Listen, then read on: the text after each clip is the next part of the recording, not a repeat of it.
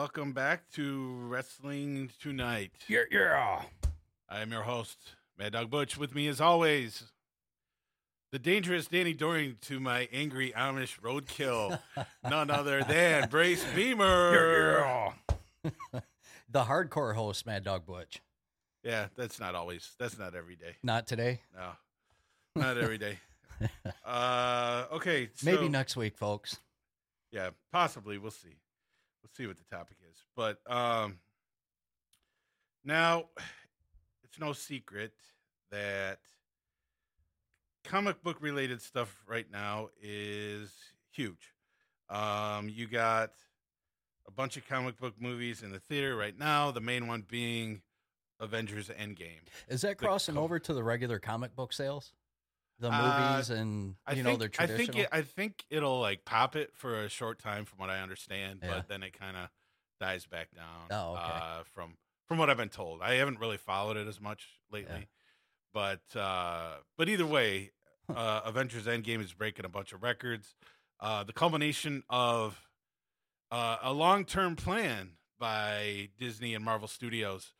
Um, basically, the last eleven years, they've put out twenty two different movies Dang. and this is kind of the end of that whole storyline that they've built up. Does this blow away the Star Wars franchise?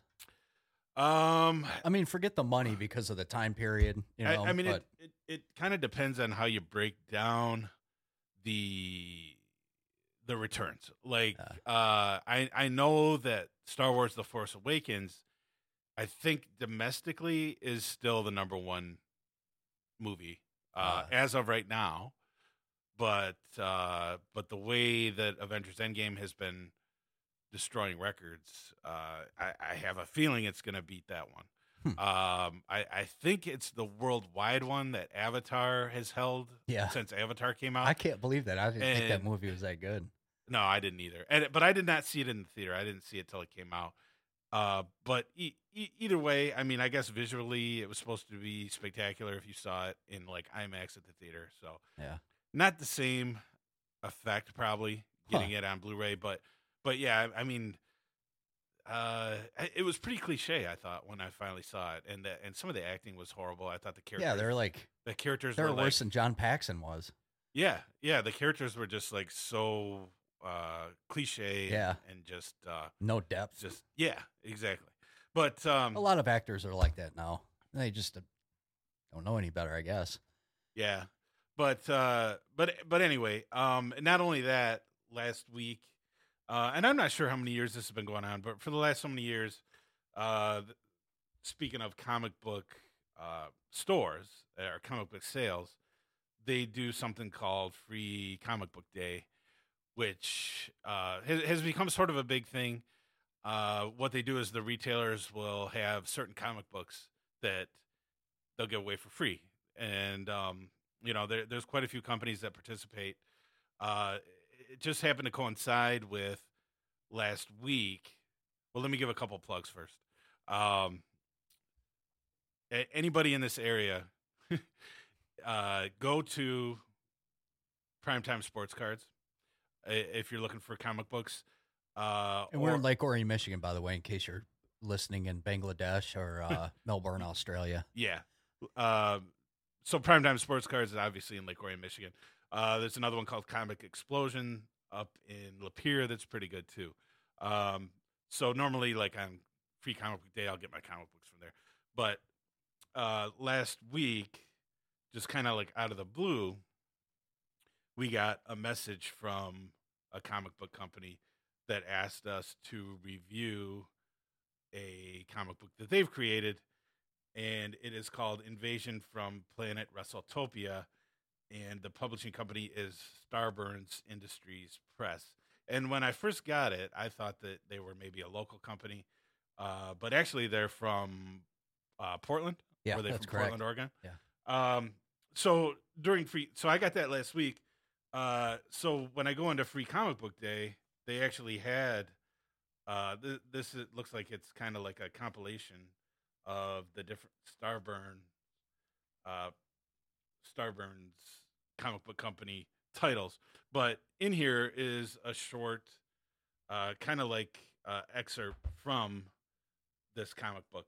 But we got something from them asking us to review this comic. Now you now you weren't able to read the whole thing, No. but uh, but basically the gist of it is there's this character and I did not write down all the characters' names, but there's this character, and I don't want to give a, too much away, but uh, back in the late '90s, who's like the champion of this league, and the promoter's kind of jerking him around.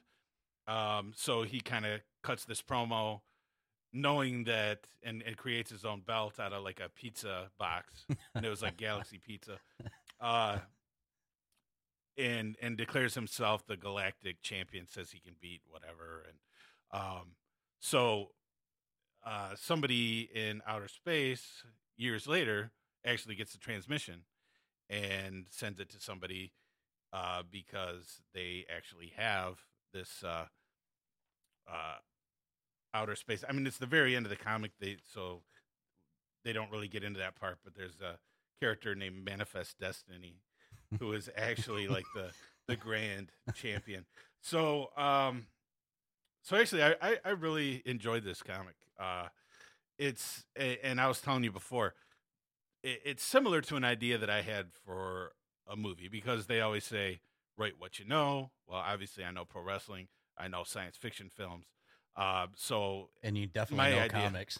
yeah. So my idea was kind of a, but yeah, but I was I was focusing more on like a movie script. I wasn't even thinking of the comic book Ah, aspect yeah, yeah, aspect of it.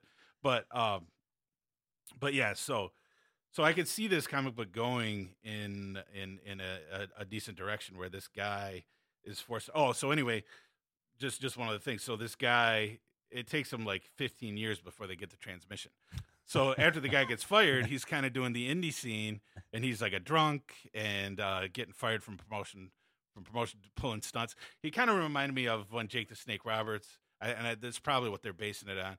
When Jake the Snake Roberts was on the uh, Heroes of Wrestling pay per view, and he was Oh. all drunk, and he was, yeah. you know, doing what he was doing with the snake, and uh, so that's kind of what this character is now. So now, I'm assuming these characters are going to come and challenge him or or bring him to their battle arena or whatever. But uh, but anyway, yeah, there. Uh, you know, I I do have to say that there has been wrestling comic books in the past, and uh, I'll just show a little bit of the artwork, a little bit more of the artwork here. But uh, the artwork's decent. Um, I like the artwork.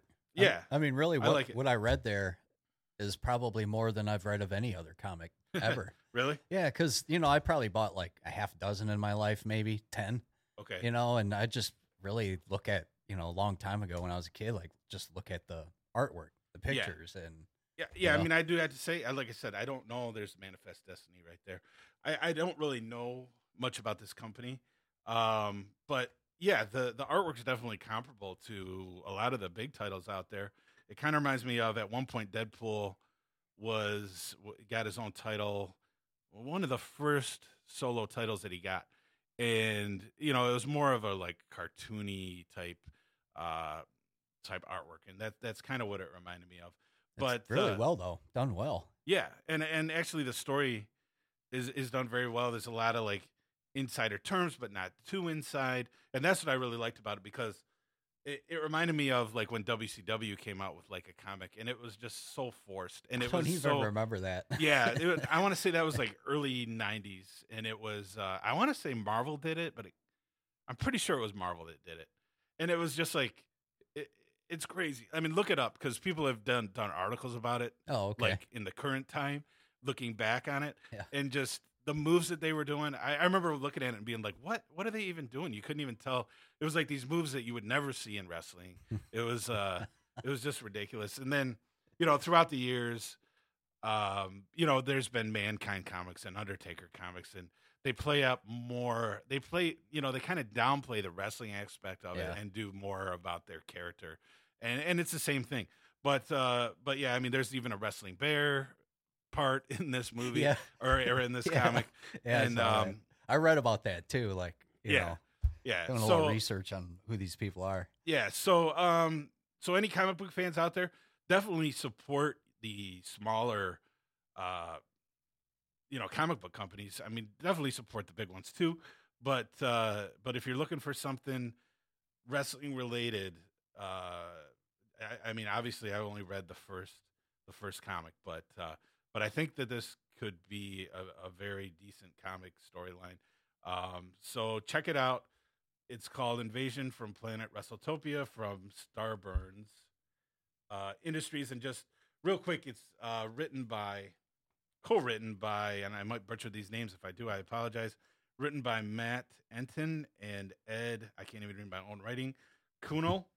Uh, the artist is Dan Skad or Skade or Scotty. Uh, the colorist is Marissa Luis, and the letterer is Dave Lanphear, and they are all part of Suspicious Behavior Productions. Um, now, Well, you know, but before we go, I'm not really into comic books, and I saw what was six pages of that. I had technical issues. I needed permission to get to the uh, drive to download it, but right? it's it's pretty cool. I mean, it's it's it's just it's something a little different, in my opinion. Yeah, You know, I'm I'm probably a person they'd want. You know, people like me to go buy the comic that aren't like a hardcore enthusiast. Yeah. You know, but just the way they have it set up and what what they had in the in the preview here, it it looks pretty cool. Yeah. Yeah, I agree. Uh, l- like I said, any wrestling based comic book that I think I've ever read, I've kind of been disappointed with Yeah. because they don't really grasp the. And, and I've looked a little bit at their page, and they're definitely wrestling fans. And, Yeah, and yeah, you can tell yeah. by reading it, and just just the way that they have the characters interact and talk, and you know, of course, you got you got like an old school manager type, and who's with him, but then you got the greasy promoter too. Yeah. Um, but uh, but yeah, it didn't feel like forced like a lot of the wrestling comics do, It- and I really enjoyed it. So I, I think I will uh, continue to to check this comic book out. And I watched uh, some of the interviews with with the uh, creators and the people who work on the on the comic. Oh, you did? Yeah. Okay. Yeah. And th- you can tell they're big fans. You know, they're Mhm. kind of along our vein. They know of the different territories and, you know, know about them. Okay. And they seem like uh, good chaps. So, All right, cool. Yeah, definitely. If you're looking for something different, uh, a, a decent wrestling comic book, although you know with, with sci-fi elements in it, definitely check it out. by all means, if I get access to that drive, you know, Yeah. I'll I'll review it. And if I have a different opinion or a better or worse one, I'll kind of spend a minute on the next show, Okay. kind of follow up on it. Okay. Well, uh, now now this kind of leads us into what our main wrestling topic is going to be today, and um, some comics that I used to like to read as a kid were DC had a version, and they were called Elseworlds comics, but Marvel had What If comics, and Oh, really? yeah. So Huh. so basically, what that was was like you know you'd have the main storyline, but then they would propose a question. Like I remember I had one that said, "What if?" I think it was like Yellow Jacket might have died in the comics, uh, or yeah, what if Elect- Elektra had died in the comics? So it said, "What if Elektra had lived? What would happen with like Daredevil and Bullseye?" And then and then it also had, "What if Yellow Jacket had died?" Uh, but that but that's just one thing that I remember. But basically, what you, I mean, that's what it is. It's just like asking questions, and it would be a one shot deal, like one like a you know one comic book story of what if obviously something you know not in the main storyline took place and what would have happened so that's kind of what we're going to do today uh almost like a fantasy booking type thing too uh but uh so you know i'm going to propose to you some what if scenarios and you are going to return some to me Oh, okay. um, so the the first one that I want to ask you about is let's go back to the early '80s, and what would have happened, in your opinion, if Hulk Hogan would have actually beat Nick Bockwinkel for the AWA World Title? That's what I have on my list too. Yeah. Um, I, hmm, I believe that. I think everything would have still worked out the way it did with McMahon kind of overrunning the shop, if you will, uh, all the other territories. But I think that would have been delayed. Okay. I mean, had he stayed in there and been a lifer in the AWA, you know, maybe a different story. But I think it was going to happen anyway, just because of the way um, the WWF Vince McMahon set that machine out, the way they were doing the promotion and the marketing and Right. everything else. Because they they had a lot of talent. They had Sergeant Slaughter, Oh, yeah. who at the time was arguably bigger than Hogan. right. You know, for a, a long time there. Mhm. They had him. They had Jimmy Snuka, who who was huge, and granted, he ran into his problems, but Yeah. you know, they they had some other guys that they could that they could have relied on. Yeah. You know, and eh, who knows? Maybe they'll brought Billy Graham back. you know, Yeah, maybe. I so so I mean, so who do you think they would have been forced to kind of go with? Snuka Uh, at first. I think so. Yeah, I, I think it because he was so he was so popular and over, you know, Yeah. and then m- maybe Slaughter after that. But at the beginning, Snuka was huge. Yeah. I mean, he was he was a monster. I remember thinking that at the time, you know, because I was watching him before Hogan even got in there, and he was, yeah, he was a monster. Yeah, yeah. I think if I think even if that would have happened, you're you're right. Uh, I don't think it would have would have changed a whole lot besides maybe delaying it, like you said. Vince Jr. already had the plans to go national. Um, Verne would not have been able to compete. You know, e- even if he put the title on Hogan, Yeah. I, I just don't think that he would have would have handled it correctly. You know, maybe it. You know, a what if? What if Hogan did get over and he was well? He was over in AWA. He was huge. Right. You know, and they had Hulkamania, the Hulkster. All that Yes. was Verne Gagne. Yes. So uh, I'm going to tap the brakes for a second. I, I okay. uh, Let me clarify. Yeah, I'm just saying, as far as a title reign for Hulk goes, I, I don't know if if Verne would have would have done it the correct way. but that's what I'm saying. Maybe because he created all the other stuff, the Hogan comeback. Right. So what if they did? Hogan did win the belt, which he was going to. They just did it the old school way, where they kept teasing, you know, you know. Mhm. So let's say he wins the belt. Maybe that changes the perception of Verne Gagne and the AWA. Because if you think about it, why was he there anyway? They had Ventura, they had superstar Billy Graham, they had Hogan. None of those guys could really like wrestle per se, you Right. know. Yeah. But the, here they were, Right. you know. And then Gagne wanted Hogan t- to be a Billy Graham, just in his own mold. So, I maybe you know maybe there are three or four big companies instead of twenty three territories. I mean, let's go back to that era too. I mean, AWA had the Road Warriors. Yeah. Um, uh, when I first started watching, I mean, obviously WWF was kind of the bigger topic, but people in the beginning were talking about the people, the wrestlers that AWA had right? just as much.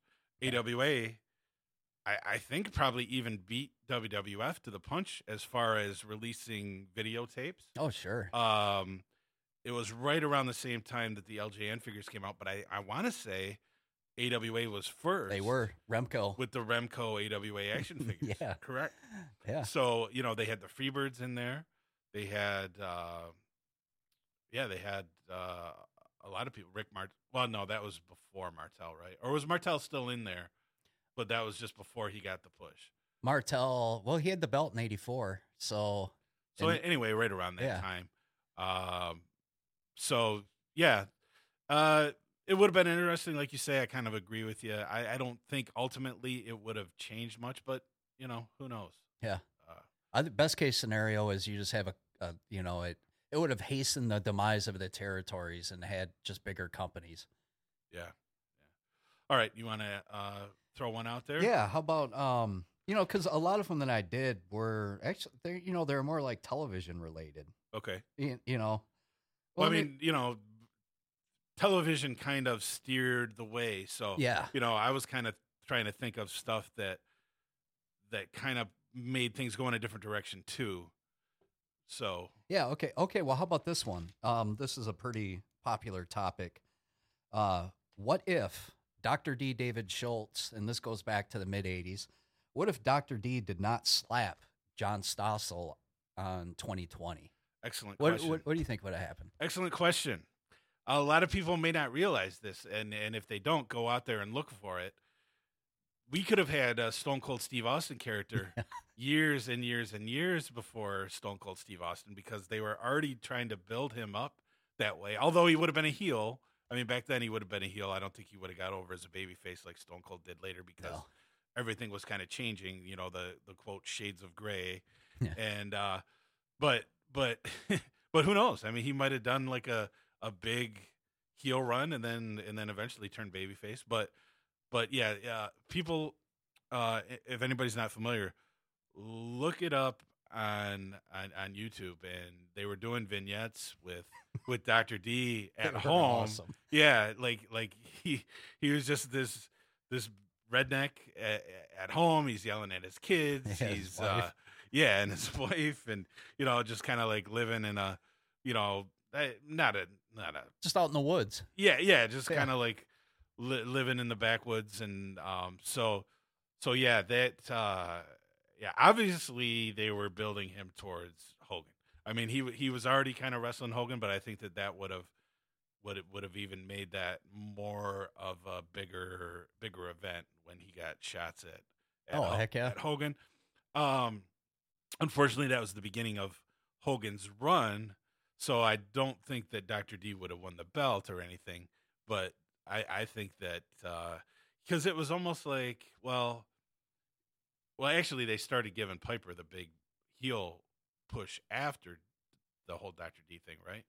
Right. But Piper was going to So- go that way anyway. Yeah. You know? So so that yeah, so Piper kind of stepped up, took took Doctor D's place, but at that time, Doctor D looked like he was going to be the number one heel, yeah, it seemed and like it. and uh, you know they I I've seen a few matches with with Hogan and and Doctor D from that era, maybe a couple, but uh, definitely good matches. I would have loved to have seen that. Yeah, they had uh they had matches in the AWA too. Oh yeah, that's right. Yeah. That's right. So Well- that kind of carried over too. With with Doctor D, I mean the the vignettes and everything else, he, he I think he would have been because he got the shots at Hogan. He helped uh, Piper and Orndorff. You know, they booked him in to help beat Hogan up. He could he could have been a guy like uh like a Jake the Snake, Mhm. like a uh, Million Dollar Man, Ted DiBiase. Yeah. you know, who was just always right under the top, and every once in a while they you know do an angle where they could get the title shot, but pretty much also- that number two. That Also, number two Randy slot. Macho Man Savage before Yeah. he finally got Yeah, got to take it to the next. yeah, level. and I thought of him, but he was just a little different, you know. yeah. But yeah, like the the the same concept. You know, the guys uh getting the other wrestlers ready for Hogan. Yeah, he could have been on there and they obviously they could have done more skits with him in vignettes cuz he was I mean and he was good at them too, you know. Oh yeah. Cuz he took them for great. real. You know, it's not like the guys now just memorizing stuff. It's well, here I am.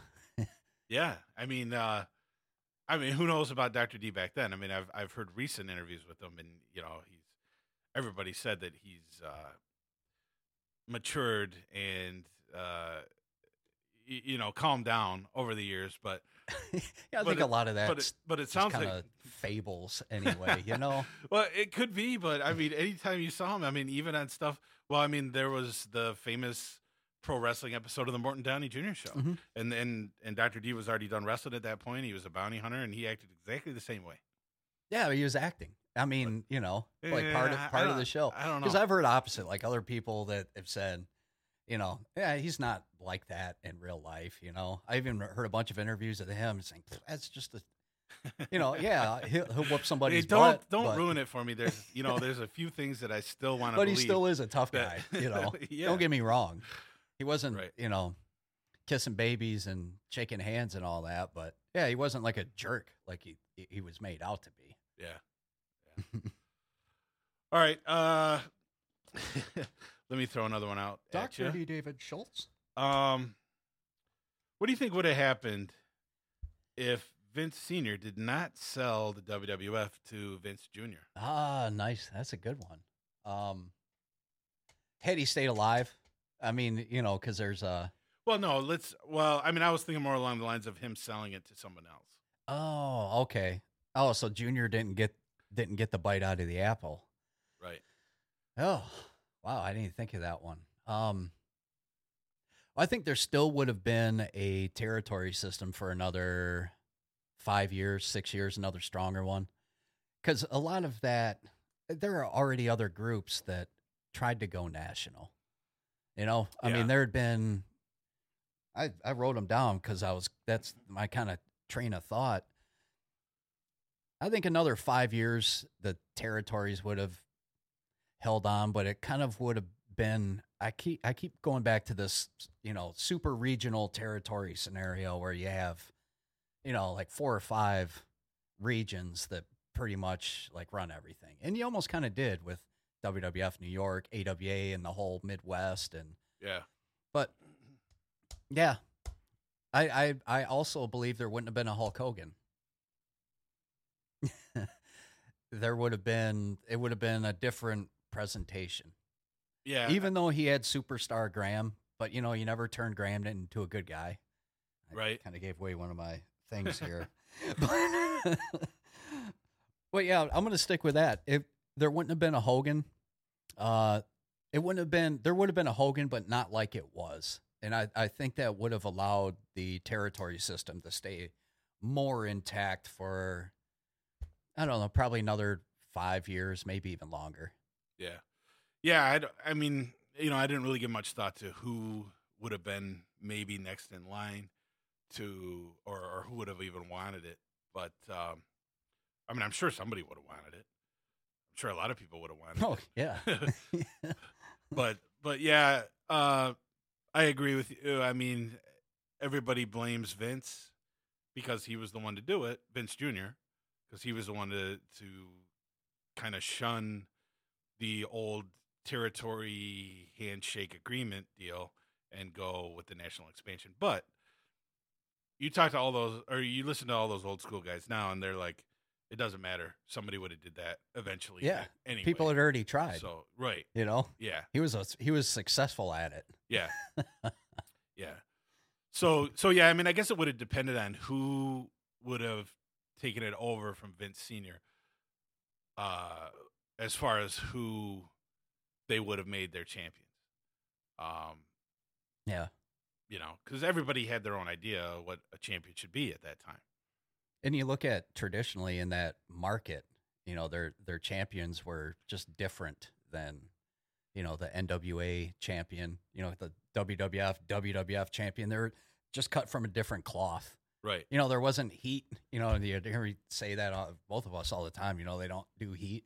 It's just a completely different, different Yeah. style. Yeah, I mean, and, and also let's say this: for a long time, besides besides a couple people, like besides Backlund and maybe Graham, uh, and even Buddy Rogers, but it seemed like they really liked the more quote ethnic babyface back back i- i- in Vince Senior's era. Yeah. like you had Bruno, you had Pedro Morales, uh, But he a had lot, Backlund of, lot too. of the other top guys. Well, yeah, no, I threw Backlund out there as the exception, but um, but yeah, I mean, it, like I said, it would have just depended on who Vince Senior would have sold it to, um, and, and maybe it would have just been status quo. Maybe they would have just kept kept churning it out the same way that the WWF had been doing for years, and maybe they would have just Yeah. kept following the same mold. We should get uh, Vince McMahon Jr. on the show and see if he can give us any insight to where his dad was going. You know, Yeah, because he booked a year, year and a half out, right. so there would have been at least some traces of what was in his mind. Yeah, When Uh, di- didn't he say, um, they might have brought Bruno back. they, well, they well, Vince did. Junior did. Yeah, that's true. but uh, Vince Senior, Vince McMahon Senior, called a bunch of his buddies that ran the other territories. You know, their little mafia syndicate deal, Yeah. and kind of warned them that his son Vince McMahon Jr. was going to go national. So Right. Yeah. Yep. All right. Do you do you have another what if scenario? Yeah, how about because some of these are older, and I'm, I'm trying to find one that maybe most more people would identify with. Okay, how about this one? This, this is a little different. How about if the Mid South UWF was able to stay on WTBS during the time when McMahon and the WWF got the time slot away from Georgia Championship Wrestling. What if UWF were able to stay on TBS and also get that um, 605 time slot? Hmm. Yeah, that would have been interesting. And my next question is actually a UWF related question as well. Um, it, it's not exactly the same as yours, but uh, well, let's make it a kind of a block topic then. Yeah, that that uh, that's interesting. Um, I mean, at the time, would would most casual fans have looked at NWA and Mid South as being that different? Um, Well, I'm talking uh, Mid South being there instead of the Georgia, the Mid Atlantic, WCW. Oh, instead of all that? Yeah, because they were they were in line for it. What happened was, uh, McMahon bought the time slot, and the Turner people and Ted Turner didn't like it because they wanted original programming. right. And so Jim Barnett, who got who brokered the deal to get WWF on, brokered another deal to get WWF bought out and brought the Mid Atlantic group in, which came in turn became WCW with Dusty Rhodes, Ric Flair, Right. Jim Crockett, and all that. Okay. And when they did that, uh, UWF had or Mid South had a show on at eleven in the morning. yeah.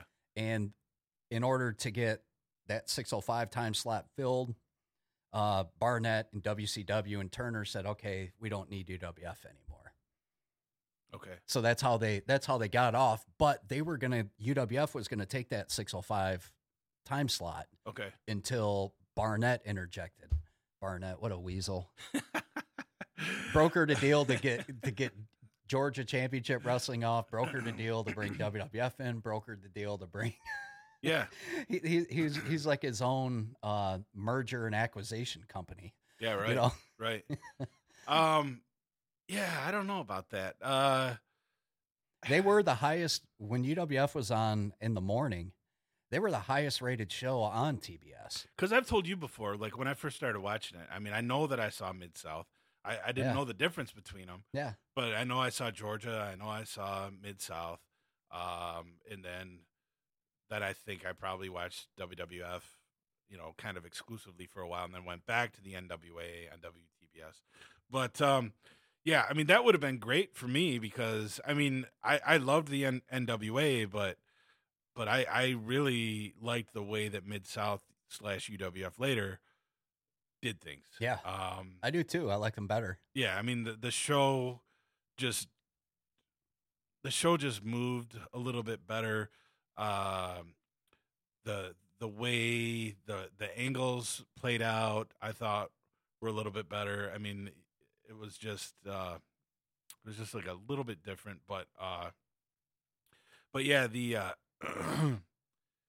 yeah, that would I don't know, that would have been interesting to see if uh if they could have stayed up there. I think they would as far and given some and given the WWF some real competition. I mean, there were times where the NWA were were still. I mean, they were still considered their main competition, but but yeah, maybe if it would have been Mid South and then UWF later, they they would actually have given WWF a real run for their money Yeah. because.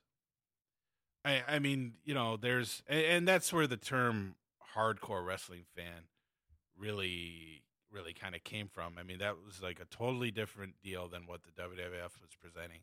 I mean, NWA somewhat, but Mid South really was was They presented it like a sport. different. Yes, You know, yeah, and you know, hardcore has got changed around as far as wrestling. Yeah, you know. now now you know when when somebody says hardcore, it's they they think of nothing but blood and hitting each other with with uh you know table- bottles and tables. tables and chairs and whatever. But uh but yeah, that that would have been uh been interesting to see. I, um, I what believe would have happened with that. I believe they would have done a lot better than what you know the formerly WCW Mid Atlantic and Turner did.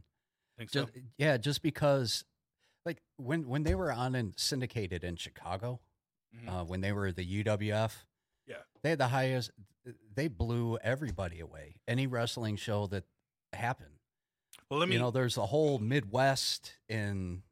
so so Oh. that that brings me to my next one, and and it was, uh, what if the UWF were not kind of forced to sell to the NWA?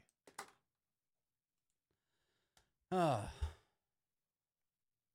well, they could have. I think they would have.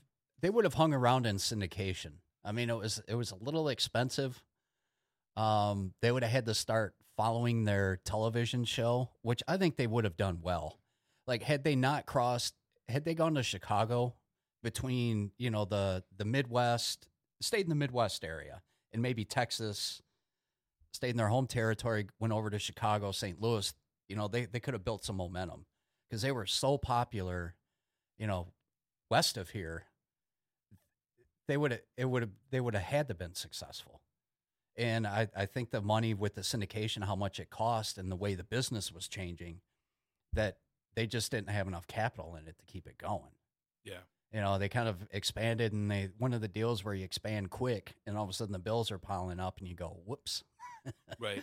But Well- yeah, I think that I think they would have been around, and you know, almost another scenario where you could have just had you know three or four big regional territories to work.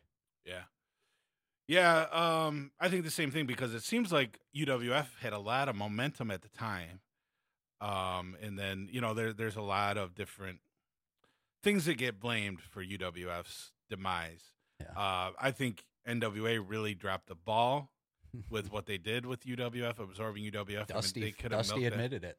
yeah, I mean, that, I mean that if they would have done a UWF quote invasion angle or something like that back then, I mean that would have been huge. Yeah, Like no one had ever done that before. No one had ever really seen anything like as you know that type of scale. I mean, they just kind of they just kind of absorbed those guys and then kind of kind of phased out most of them and then they took a couple guys and pushed them like Sting and Rick Steiner but Yeah. but but most of the guys got phased out unfortunately. they should have just left Um, it two different areas. You know, kept Yeah, they could have done that because too. they were making money hand over fist. yeah. I mean, they were still making money even when the oil crisis hit. You know, Texas, Oklahoma, and whatever. They were still making money. Yeah, and and what a scam that uh, Bill Watts put uh, pulled to get Jim Crockett to buy them Yeah, because he Jim told- Ross brokered that deal. because uh, to use as leverage, he he told them that uh, that WWF was interested in buying him, but WWF really had no interest in buying him. yeah. I, I don't, I can't remember if WWF knew that they were about to go under. Uh, I can't remember if that was part of it or not. But either way, WWF had no interest in buying him. but that's what he used for leverage. So Crockett bought him, so WWF couldn't get him, and then it turned out that wasn't the case. But anyway, they didn't end up doing anything with him anyway. Yeah. Really? Well, I mean, I guess you get Sting out of it, and and Steiner, and uh, maybe a couple other guys, but uh, but overall, you know, even even if it would have gone under, they could have just picked those guys up anyway. Right. It's like, uh, why did they buy him anyway? You know, that's Right, and it's not like they used the UWF name af- Right. after a certain point. Yeah. Oh, they picked up Doctor Death too. I should mention that he was the champion. They they did kind of use Doc, uh, somewhat. yeah. But he had his eyes on Japan too, so Right. yeah. So uh, uh, go ahead and ask another one. okay. What about a?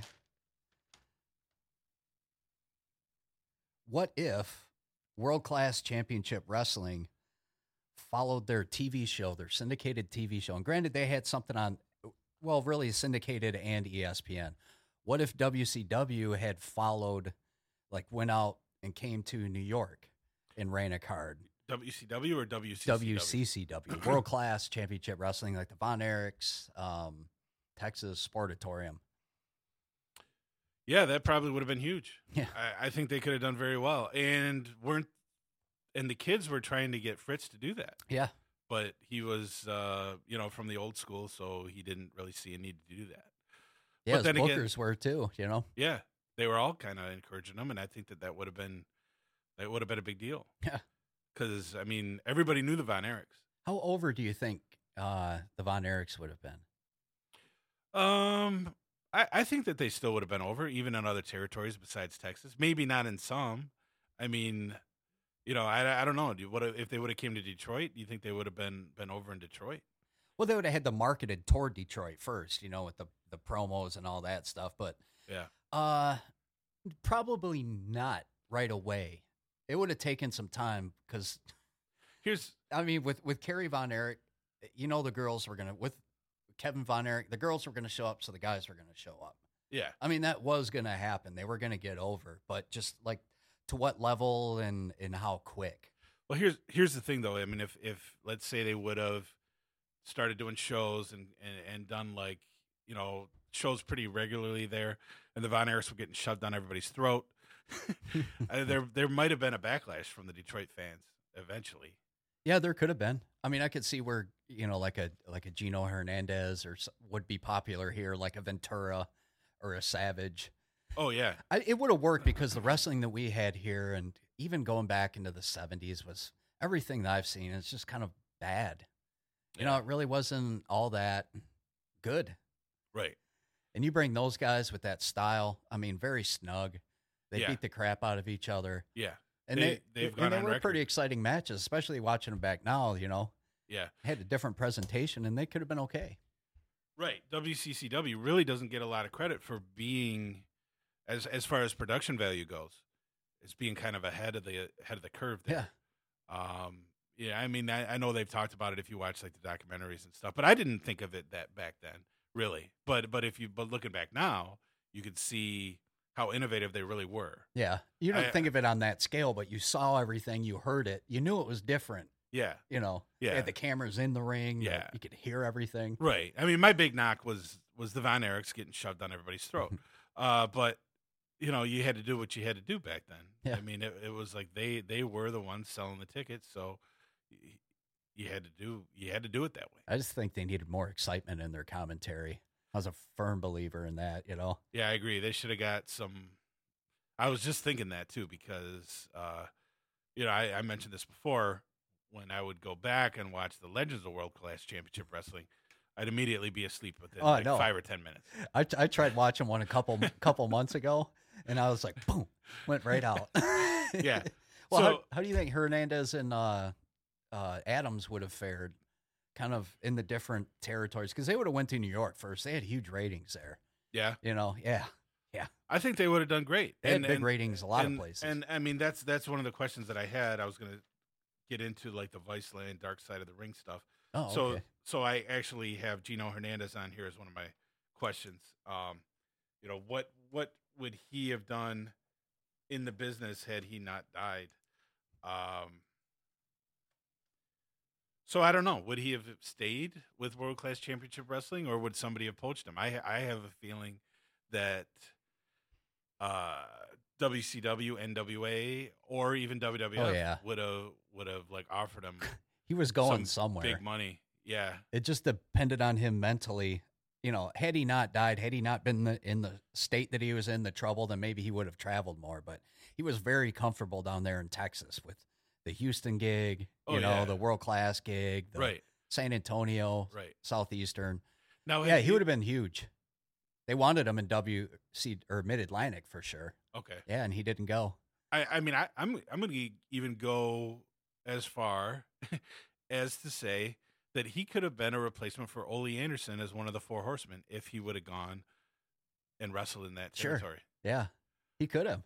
Um, I You mean, he, think would- it- he would you have think definitely it was too much, sim- too similar to. uh to Rick. Yeah, Well, they probably would have changed it up a little bit. yeah. I, I think if he would have gone it. Well, I don't know. I, he was more like Tully to me. Yeah, Than than, than Rick. which is the But original all- dynamic duo, Tully Right. and Yes. uh, Gino. Yeah. Exactly. Um, Maybe we should do a top ten on wrestlers named Gene or Gino. uh, now, just just throwing this out there, what do you think of the rumor that Gino Hernandez was actually Paul Boesch's kid? uh, that's not true. Okay, Yeah, he was he was the uh, son. I- Now I can't remember the guy's name. but he was not. He was not his legitimate son. He was his. uh He was like his stepson or something. He was not his son. Not whose son? Hernandez, the other Hernandez. Is that who you're? Oh, yeah, because th- that's what Prichard and some other other guys down there said that that was his son and not Not Paul Boesch. If I, that was a I just saw something and and he Really? yeah and, Huh. he is not the list- mystery continues with that guy. yeah I mean he he was that's the name that he used and that's what they promoted him as yeah. but he was not his actual son Huh. he was like his stepson or or something Because he looked So- nothing like Paul Boesch at all. no You know, not even even the younger Paul Boesch didn't look like him at all. So I kind of I never for whatever reason I never believed that, and then I started to hear other other stories. I I, I don't believe it. okay Yeah, yeah I I, I mean I, I maybe didn't there's really some other guy out lot, there that's his dad. You know. Yeah. Well, that yeah, that's kind of what it sounds like. Oh, but okay. but but just but uh, but I mean I've just seen that rumor recently out there and a lot of people talking about it because of the way that Paul Boesch took care of of Yeah. Gino. But he took care of his mom, and you know his Right. his mom was friendly with him. So right. So that's why I mean that's why that's out there. Yeah. That's why that theory is. And out there. beside that, a lot of people get jealous. Look at the way they talk about like Lawler and Jarrett in some of the smaller territories, how they dog them. Yeah. You know, just the the guy was good. He made a lot of money early, and hey, the crowd showed up. He deserved it, and that rubs a lot of people the wrong way. Kind of like if you're at work, you've been there for 15 years, and some schmuck comes in and like you know Right. it, the same deal. Yeah. That's true. Well, while we're on Gino, what what when is that? uh And Gino Brito would be number one, by the way. Oh. While we're on Gino Hernandez, that that's the next Viceland show. Let's talk a little bit about that show because that Oh, actually, I have I have like all them all of those listed. Not not every one of Oh, them that's coming up, but that's what I was going to get to eventually anyway. okay, all right, cool. Um, so I have not actually watched any of these um, yet, but I do have. I did recently buy a Bruiser Brody documentary that was produced, I think, by his by his ex. Um, Really? So yeah, Huh. yeah. So I mean, it's it's pretty much Barbara Goodish. Uh, yeah. So it's pretty much. I mean, it's. I, I'm sure you've seen pretty much all the same stuff. I mean, Tony Atlas is on there too. Yeah, Um, so I haven't watched it yet, but uh, but one guy that at, at least so far, and, and if people don't know what we're talking about, there's a show on Viceland. Yeah. And it, what is that? A cable station or something? yeah, it's Or- cable. Okay, called Dark Side of the Ring, and I think they've done what four episodes so far. That's correct. Um, so I wrote down ones that are more relevant to this topic, but I have not seen that they're going to cover this guy. But one of my what if questions for you is what if Hot Stuff Eddie Gilbert had not died? What role would he have played? Because he died a couple years before the whole Monday Night War era. Yeah, he died in eighty or uh It was like 92, 92. I thought, or 93. four maybe. Okay. E- either way, Yeah, it was like right before the Monday Night War era, right before the new era of ECW. I mean, he he was there in the early days of ECW, but where do you think he would have landed, and, and do you think he would have had a backstage role in in one of the companies? I think he would have had a backstage role. I'm I'm just not sure about the impact. Yeah, you know, working because I mean, let, let me put it this way, especially ECW, but then WWE picks up kind of what ECW is doing. They they kind of Yeah. start following their mold. WCW tries and the Memphis mold. tries to do it too, right? And you know, Gilbert had been doing that on the the indies in the smaller scale for Yeah. a long time, and that's kind of how he booked.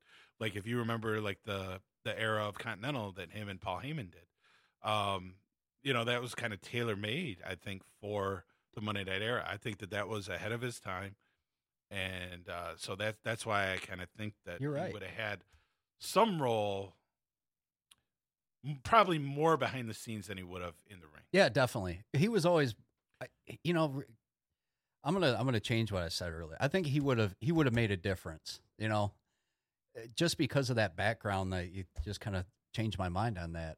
Butch, good job. Wrestling wise, I don't, I think he was kind of I. I don't think he was really that great in the ring, and probably because he, you know, once I started to see a lot of Lawler, I saw that he was kind of just over the top. So I don't think his mind translated in the ring as well as it did behind the scenes. Okay. But yeah, I could see. Yeah, after that, he could he could have definitely booked been a writer or producer for WWF or hell, even WCW.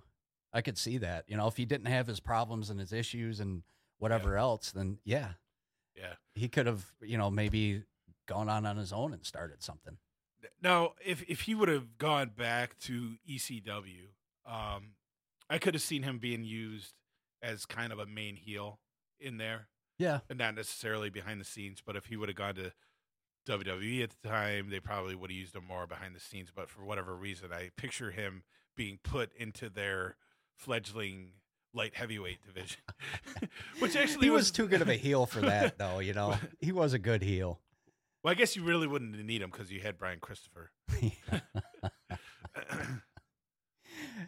yeah, Eddie Eddie Gilbert, one of the one of the talents, and and really like a lot of a lot of people in the business, you know, they the people that were around him say he had a brilliant mind. So yeah, he would have had to make a difference. Yeah. and I would have liked to seen that on his own, because you saw what he wound up doing in the Independence, which is the the gore and the blood and the guts, and I didn't like that look for him. I didn't like his matches with it. I didn't think they really came off that well yeah. you know. But from going to the more traditional wrestling style, he would have, yeah, he would have, he would have shined there. That would have been a, a perfect spot for him.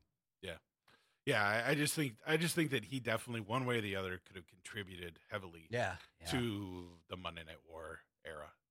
Um, Oh heck yeah! Even if it was a being a thorn in his side with a different group, you know. yeah, exactly. right. All right, who's uh who's your next? All or right. what's your next question? I should- Um. Okay. Th- this is. Okay. How about this? And we'll go back to the vice Viceland people too. but- Okay. but How about this? This is a little older school WWF. We kind of touched on it earlier. What if the WWF, uh, Vince McMahon Sr. and Jr. at the time, turned superstar Billy Graham into a good guy? What would have happened later on? You know, like would there have been like a Hogan? How would have that Like- all like- work? like what era are are we? Late seventies, early eighties. Well, yeah, I mean, you know, there is the rumor out there too that uh, that Billy Graham was being looked at to be Thunderlips in Rocky as well. really? Yeah. That's awesome. So I could see it. He had the, you know, yeah, so let, let's let's couple that together. Let let's say Billy Graham gets the role of Thunderlips in Rocky. Yeah. Turns into a babyface in WWF in the early '80s. Um,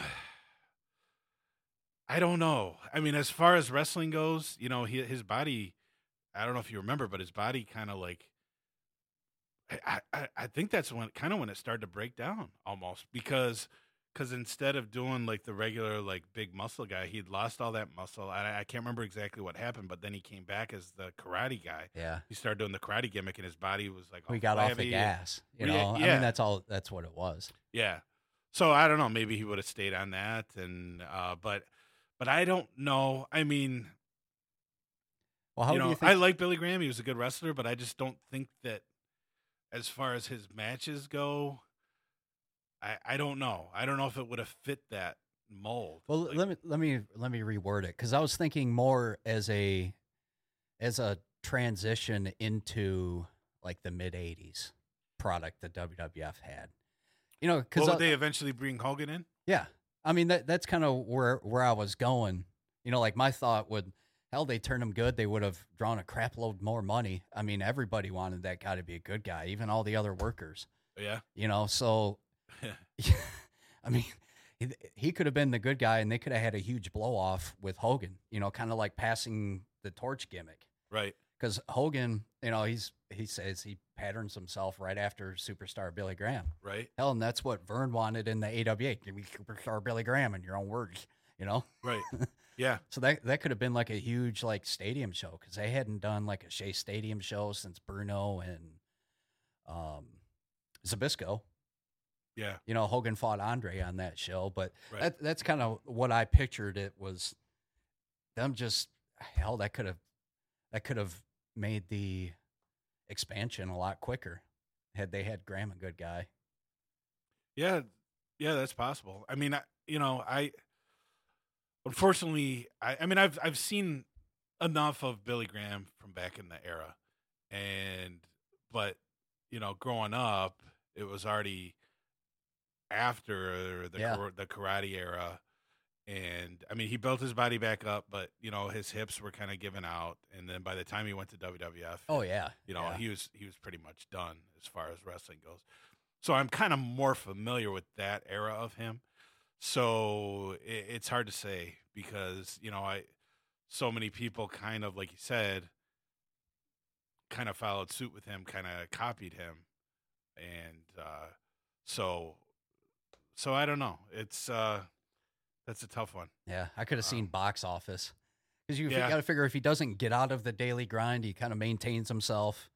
Yeah, And you know, I, I think in the scenario, we're not asking him to go through the Hulkamania era, but you know, maybe up to 83, 84 Yeah. when they finally brought Hogan in yeah, yeah. The, or in permanently instead of just you know bringing Right. in for a couple matches. Yeah, that's definitely an interesting scenario. Um, and, and and like you said, heel Hogan and babyface superstar Billy Graham, that could have definitely made some money. Yeah, or even Yeah. have Graham be the good guy and turn on Hogan and get Hogan going. Yeah, because that probably would have worked better than having the Iron Sheik. And you know how good that worked. right. You know, I mean, a lot of that was just Hogan, and but yeah, that could have been that could have been good. Yeah, yeah, I agree with you. All right. Um, before we get back to the Viceland stuff, let me throw this one out at you. All right, This is like a little bit more of the modern era, but uh, what if WWF did not hire Vince Russo to be the main writer Hmm. in the 90s? you know, Because let's go back to that era. Uh, WCW decides to go head to head with WWF. I remember you and I talking about it when that was proposed, and we we laughed it off, Yeah. thinking that it was just going to piss Vince off, and Vince was going to just grind them into the dirt, which he did eventually. which he did eventually. but it, but it, you know, he, as much as I hate Vince Russo, you got to give him credit. Yeah, I think he just yeah. I look at it like he just happened to be there and threw a thousand ideas up, you know, and a couple of them stuck because a lot of it was bad. It was really bad. You know, It I was mean, really bad. Yeah. I hated that. I honestly, people people are surprised when I tell them how much I hate that era, but Yeah. uh, you know, there's a reason for it. I just thought it was like some of the most, you know, they were pandering to the lowest common denominator. Jerry one, Springer, the Jerry Springer Yeah. stuff, right? Exactly. but their main events were And- great. Yeah, the main event stuff was still good. The mid card and lower card stuff was crap. Yeah. Vince Russo has gone on record and said, "You don't ever, you don't have to have. I can't do a Vince Russo, Russo imitation, but uh, you don't have to have a four star match every time." He didn't care about the in ring product, and I've said this before. I think that uh, that he was heavily influenced by David McLane's glow. I- I think that's where he got most of his booking ideas from. But I digress. what do what do you think? Had he not shown up, um, Oh, one thing that I I, should throw out there is uh, a lot of people might not know where he came from. He was actually the writer under a pen name Vic Venom oh yeah, for the WWF magazine. So that's what he was doing. Like his column was kind of like what we're doing, but more like fantasy booking style. And, and he was doing more like adult uh, storyline stuff. And and that's what the story is that Vince comes in one day with his team and is like, "This is what we should be doing." yeah. And before that, he worked at a video store. had, had Vince not not shown Vince Russo not showing up, uh, I believe they just they probably would have pounded the WCW uh, a couple years quicker. I believe so because you had Cornette, you had some You other guys there. Yeah, but but if you watched that era, if you you turn on WCW, then you turn on WWF. Yeah. WWF looked like it was going in slow motion. You had you had like like you're, you you got it on WCW, and it's let's say you got Chris Benoit versus Eddie Guerrero. Yeah, Then you turn it on WWF, and it looks like it's going in slow motion because you got the Godwinns versus uh, the guns. Yeah, the which Godwinn's guns. could work, you know, but They could, but it, but it was just the whole presentation at the time, and they were still. This was before WWF decided to go live every week, so I mean that definitely I think played a role. In yeah. it.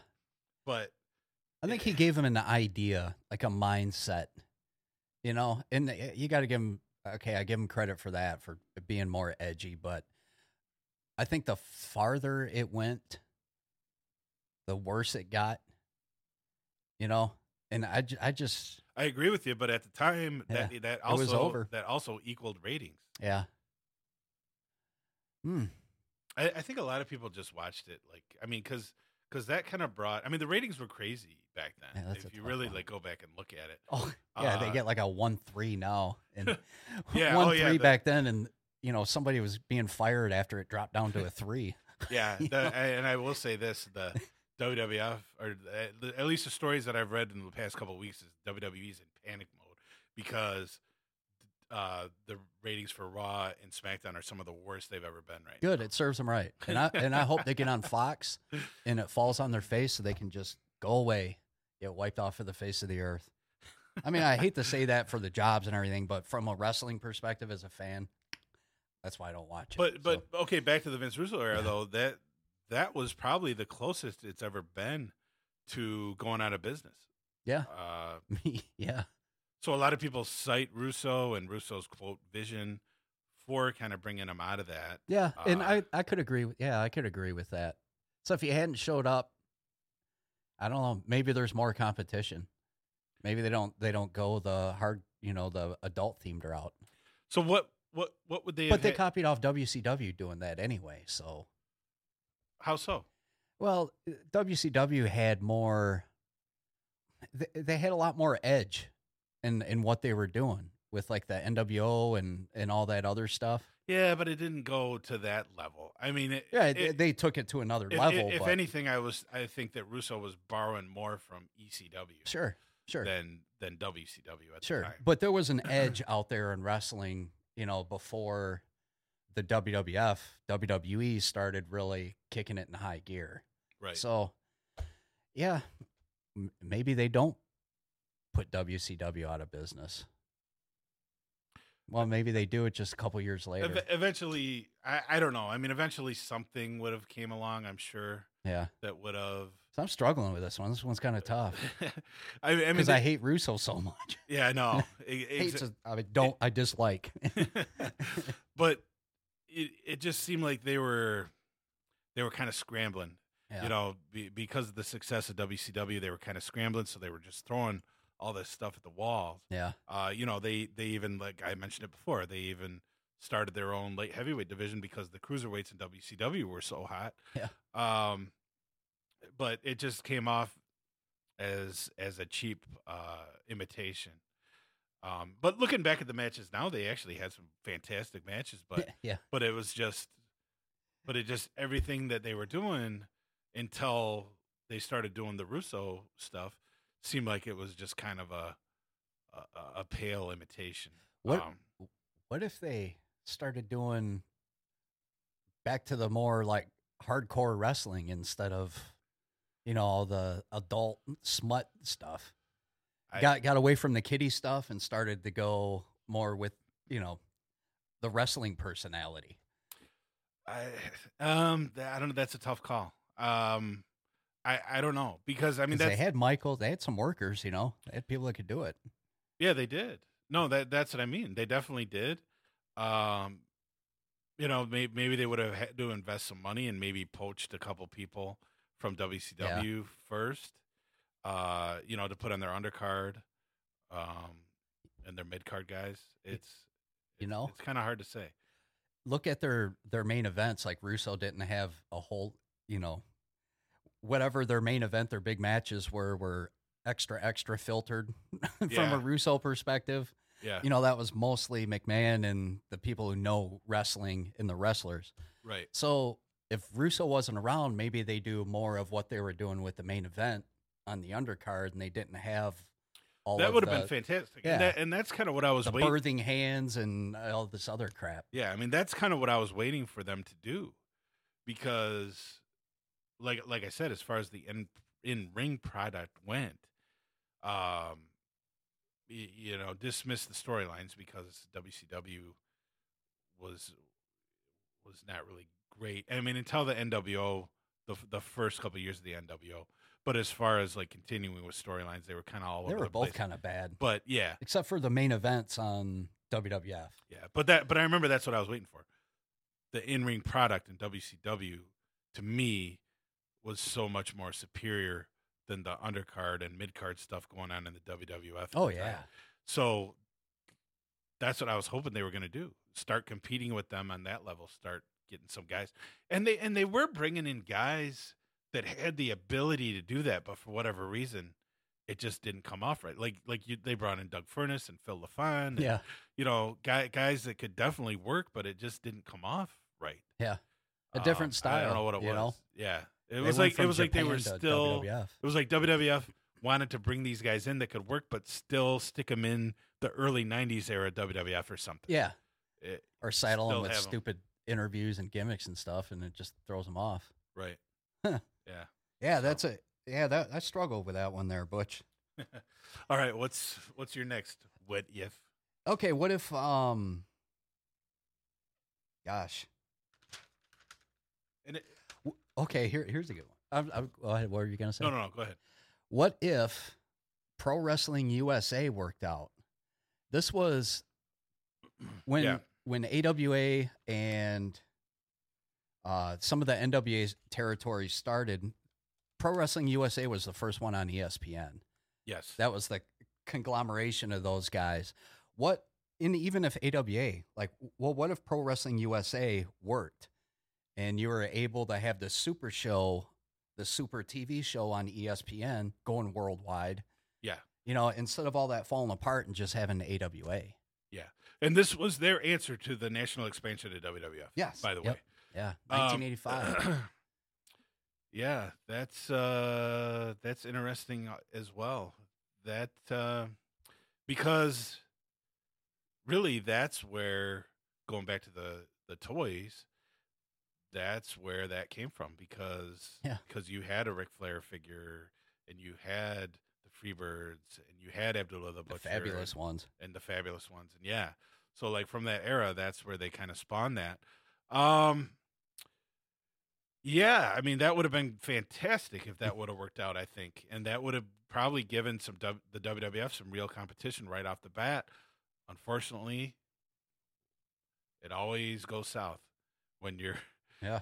when you're dealing with the different promoters and the different egos and but okay but let's say that that did work out yeah i definitely think that they could have given wwf a run for their money I think they would have buried him, not killed him, but that would have been the biggest because ESPN was growing too at the same time, you know. right And even at the time, ESPN was sports. Like USA Network was WWF almost made USA Network. yes I mean, they had some, you know, this uh, wrestling on there before Southeastern, the Blanchards. I have that on here. on And they- usa Yeah, yeah. they That's also they also had dance party usa yeah, and they had hockey, but really ESPN with that talent that they had in that Pro Wrestling USA show, I think that would have been the number one wrestling because it hadn't WWF hadn't got too comic booky and got too far out ahead. Mhm. They may have, and they have got the kids and everything, but you know, all the other wrestling fans, they're all gone now. They Right. all they all went somewhere right they still would have had a huge audience and i think it would have i think it would have worked you know maybe you wound up having two or three companies big companies instead of just one yeah because that was just too much talent the reach was you know espn yeah you, you had all those guys able and they kind of did the same thing with georgia championship wrestling you know somebody from portland would go wrestle on tbs get their face out there and then come back to portland and they're a bigger name because they're on cable Right. you know Yeah, true. Yeah. And like like you said, uh just um getting yeah, just that exposure would have been would have been would have been huge. Yeah. Uh yeah, that's It would have been uh, I cartoons that. versus how how long did that last? Uh, one year, just about. Not even a year. Okay. Yeah. And Yeah, then AW, right. and then I mean, it was a little bit- into AWA. I mean, it was still a little bit before WWF really went the cartoon cartoon route, but eventually they would have like lost out to him because yeah, you're right. It's at- it's ESPN. They're presenting it more as a sport. Yeah. Um. So yeah, that. Uh, and the, and there was so many big names. I mean, because I, I I- don't care. Like like you mentioned the fabulous ones. Everybody knew the fabulous ones. Yeah. Even though they weren't in the WWF, Yeah. everybody knew them. Dusty everybody Rhodes. knew the Freebirds. Yeah, everybody knew Dusty. Everybody knew Ric Flair, Yeah. Harley Race, all those guys. yeah. so I think that would have been great. yeah, that would have been. That would have been. Uh, let's go back to the Viceland thing. Um, it, I, I had already had kind of thought about these questions, but uh, you know, Viceland or this dark side of the ring has kind of covered these. Um, what if David Von Erich hadn't passed away? He definitely would have been in line for a world title run in the NWA because he was one of the guys. It was him, you know, and they they would have five or six guys that they would maneuver. So if something happened and they needed somebody, they could step in there and be a world champion. He would have been one of those guys, and I do believe they would have. Hell, they might have even been in business today because he seemed like the only one that had a, a strong head on his shoulders, especially for wrestling, not only in the ring but out of the ring. Right. And everybody said that he was so much different than than his brothers. Yeah. You know, so they could have at- well, they could have at least been around a lot longer than they were. I mean, whether somebody would have grabbed them, picked them up, or whatever. But yeah, Yeah, because that was just kind of like the the first major blow to world class. Um, David Von Erich to me was easily the best. Yeah. I haven't seen a lot of Fritz. wasn't the most but- popular per se. right. but Was not, re- really popular though. but still right. Exactly. I mean, thinking back, like watching those shows, he was still like super popular. yeah, I mean, but uh, the girls didn't scream as loud, but they still screamed. Yeah, yeah, uh, yeah. Kevin and Kerry were uh, probably a little bit more popular as far as that aspect goes. The guys probably maybe favored David a little bit better because Yeah. he, he came off more of kind of like the ass Tough kicker. guy. Yeah, Yeah, um, his interviews were sweet too. They were a lot better than his brother's interviews were. yeah, easily. Um, right, and and and I think he definitely would have won the title, uh, the NWA title. I think he probably would have kept it longer than Kerry did. yeah, Um, Oh, and, yeah. and like you said, you know, he made a he might have lost it and and won it back, and I mean, I mean, who knows? But uh, but yeah, de- definitely a major blow to the WCCW. Uh, they end up giving the belt later on to Kerry at his memorial show. Um, Kerry held it for what a week, two weeks? Yeah, think- and it was only designed weeks. for that. Yeah, Lost it over, lost it in Japan. 45, um, 50,000 people there at that football stadium for that. Yeah. 1984. Right? Go figure. Yeah. Heaven needed a champion, Gene. yeah. I mean, well, really, with if if David Von Erich had stayed alive, I believe maybe Fritz may have been more open to going and following their TV ratings in New York and wherever they were going. Yeah, I mean, it's it's almost unfathomable now to for somebody not to do that. Yeah. Like if you have these big ratings in these other markets, why would you not take your wrestling product there? Yeah, really. And especially back then when when house shows eh, and, the arenas were like how they made their money. Yeah. Yeah, that's it's just crazy like to think that that he was just so dead set in the old ways that he would not not do that. I know. But there were a lot of guys like that. I mean, Oh, you know, know. so it's kind of like a generational thing. Right. You know, it's kind of like how the you listen to like the idiots in the media or just maybe some of the morons talking in general there. Talk about how why somebody did something or said something in the past. Well, it was a different time, you know. Yeah, exactly. Right. Hmm. All right, uh, what's your next what if scenario? Okay, what if I kind of mentioned this. Uh what if Southwest Championship Wrestling had been able to stay on the USA Network. Let me set this up a little bit because this is kind of reaching here. Before the WWF got on the USA Network, where they've been for, gosh, I don't know how many years, minus a little spell, Southwest Championship Wrestling out of San Antonio, uh, Joe Blanchard, that group, Tully Blanchard's dad, were on USA Network. And they were on there for about a year. And USA Network was looking for some programming.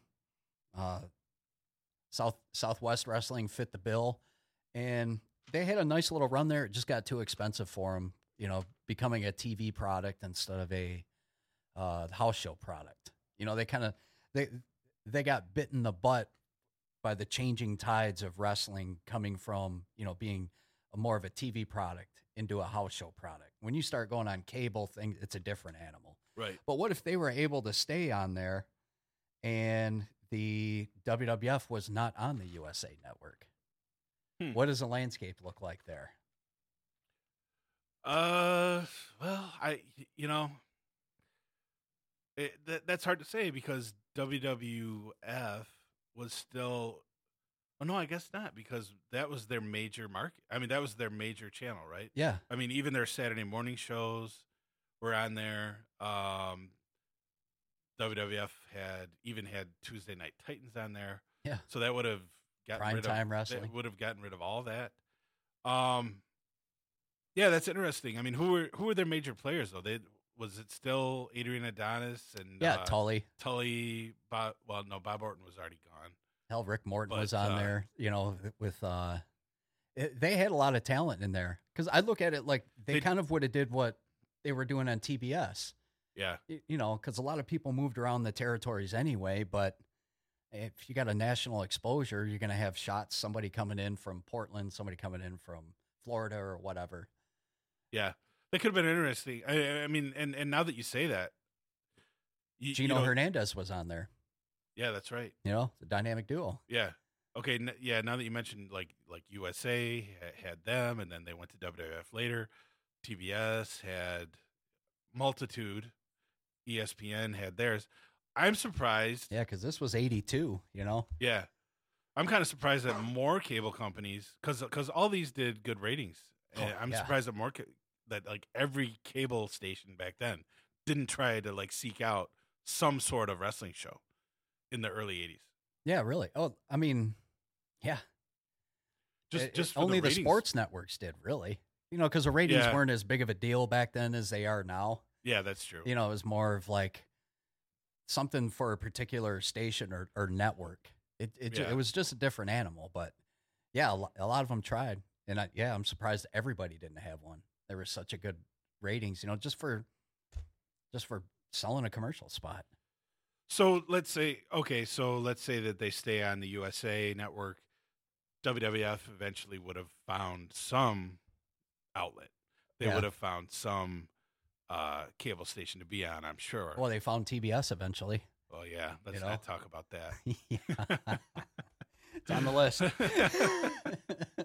uh, we were probably not going to have enough time to get to that yeah, one today. that's a whole show in itself. Right.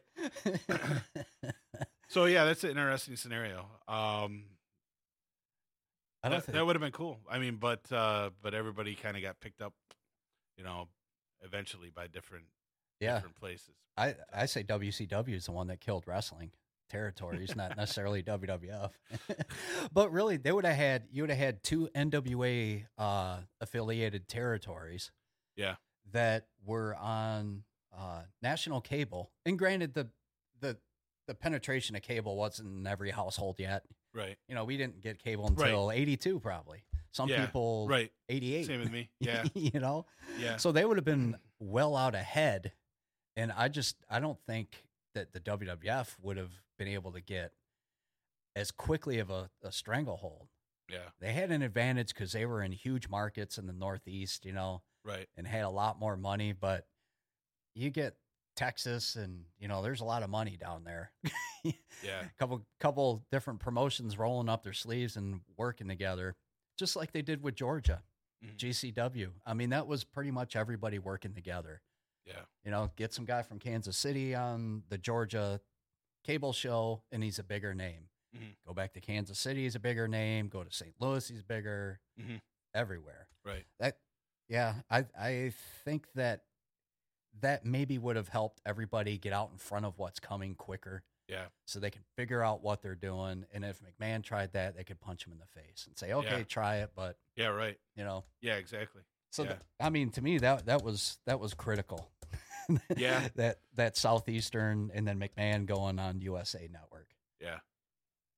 All right. All right. Um. This. This. Uh. We're we're running low on time, so this will probably be our last one. All right. But uh, you know, since this is kind of like the big one that everybody's talking about on Viceland, like I had mentioned earlier, I have a um, documentary on it. Uh, this has been covered throughout the years quite a bit. But uh, what if Bruiser Brody had not been murdered in 1988?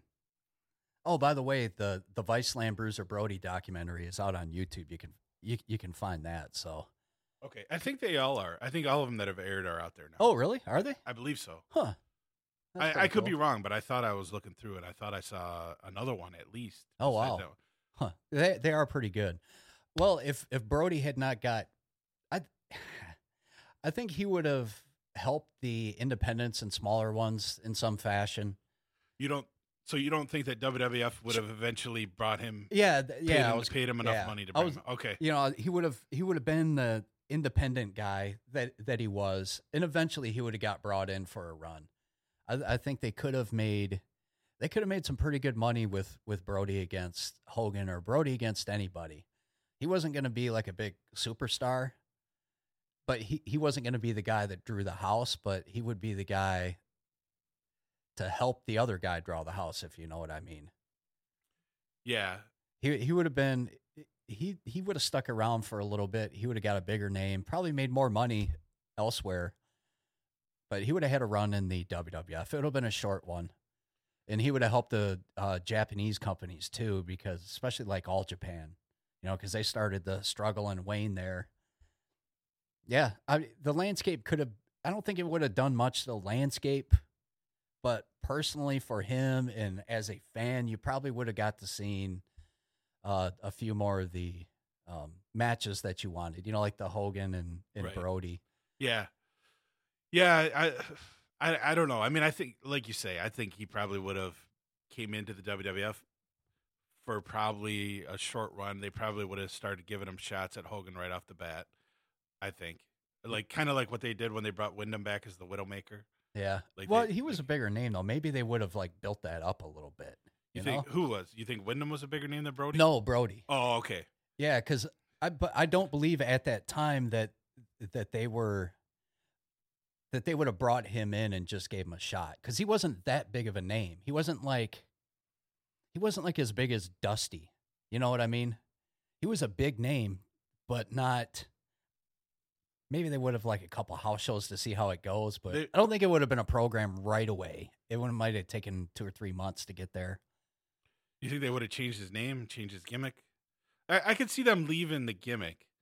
Sure, slightly, and it wouldn't have Yeah, mattered they might have left his name. you know, they might have left his name the same. even if they changed too. But uh, whatever Brody, you know, yeah. they had the Berserker. Well, that's funny that you mentioned that because not only has John Nord gone on record and saying, well, obviously he was kind of doing Brody, yeah, but he claims that originally he was supposed to come in as tag team partners with Brody. oh really? Yeah. Huh. That that's that's what he's saying. Anyway. Um but yeah, uh I I don't know. I mean, you know, Brody was still young, but he was a little bit older at the time. He'd been around. Um, you know, I- he probably could have given us quite a few more years.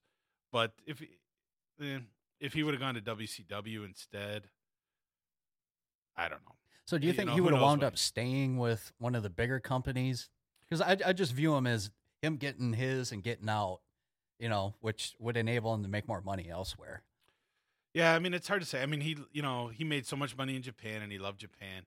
I mean, but yeah, it it's tough to say. But I think he would have at least had a run in WWF as the major heel in there. You and think the probably top got guy, some shots at top heel? Yeah. I think so. Yeah. Oh yeah. Yeah. I think he would have. Yeah. Because uh, I mean, even uh, even if, well, hell, they had to run heels at Hogan. You know, he was almost guaranteed a spot. Right. Not that he wasn't good or anything. You know. Yeah, well, well I mean, some money. especially at the time. I mean, physically, I mean, it, it's close to a mirror of Hogan at the time. Except he was a lot better shape. More so, well, yeah. I mean, more so than than the guys that Hogan was kind of beating. Yeah. You know, the Hogan would always beat like the big, beefy, like monster guys. Yeah. That that's kind of what he wanted to do. Um, Duggan versus Brody. up until a certain point. Well, in, in WWF though, that Well, that would not have been much. but I'm just saying, like on paper, Brody they would would've made it work him. somehow. You know, yeah, but uh, Brody's not going to squash Duggan. not a squash. But I, I just don't think. I mean, Duggan just didn't. Just by the time Duggan came into WWF, I think he'd resigned himself to the fact that he was not going to have to work hard anymore. Yeah. well, right, but if you're in there with Brody, you got to work. But, but what's he going to do? I, I don't know. I mean, I, I, I see them just putting not a squash, but I see them putting Brody over huge against Duggan if they're trying to like build him towards. Oh yeah, towards Hogan. definitely, sure. Oh yeah, yeah. So, all right. Uh, interesting discussions. Maybe at some point we will revisit these uh, uh, with some different scenarios. Um, but uh, unfortunately, we're running out of time. Darn it. Thank you, Brace Beemer, for being here and your expert analysis as always. You're welcome. Great job, Mad Dog. Yeah, yeah. Thank you, everybody. As always, keep checking the Butch Blood Facebook page for our next show. Hopefully, we'll be here again next week. As always, thank you, everybody that tuned in. And uh, look for the YouTube replays and uh, take care. Have a good day, everyone.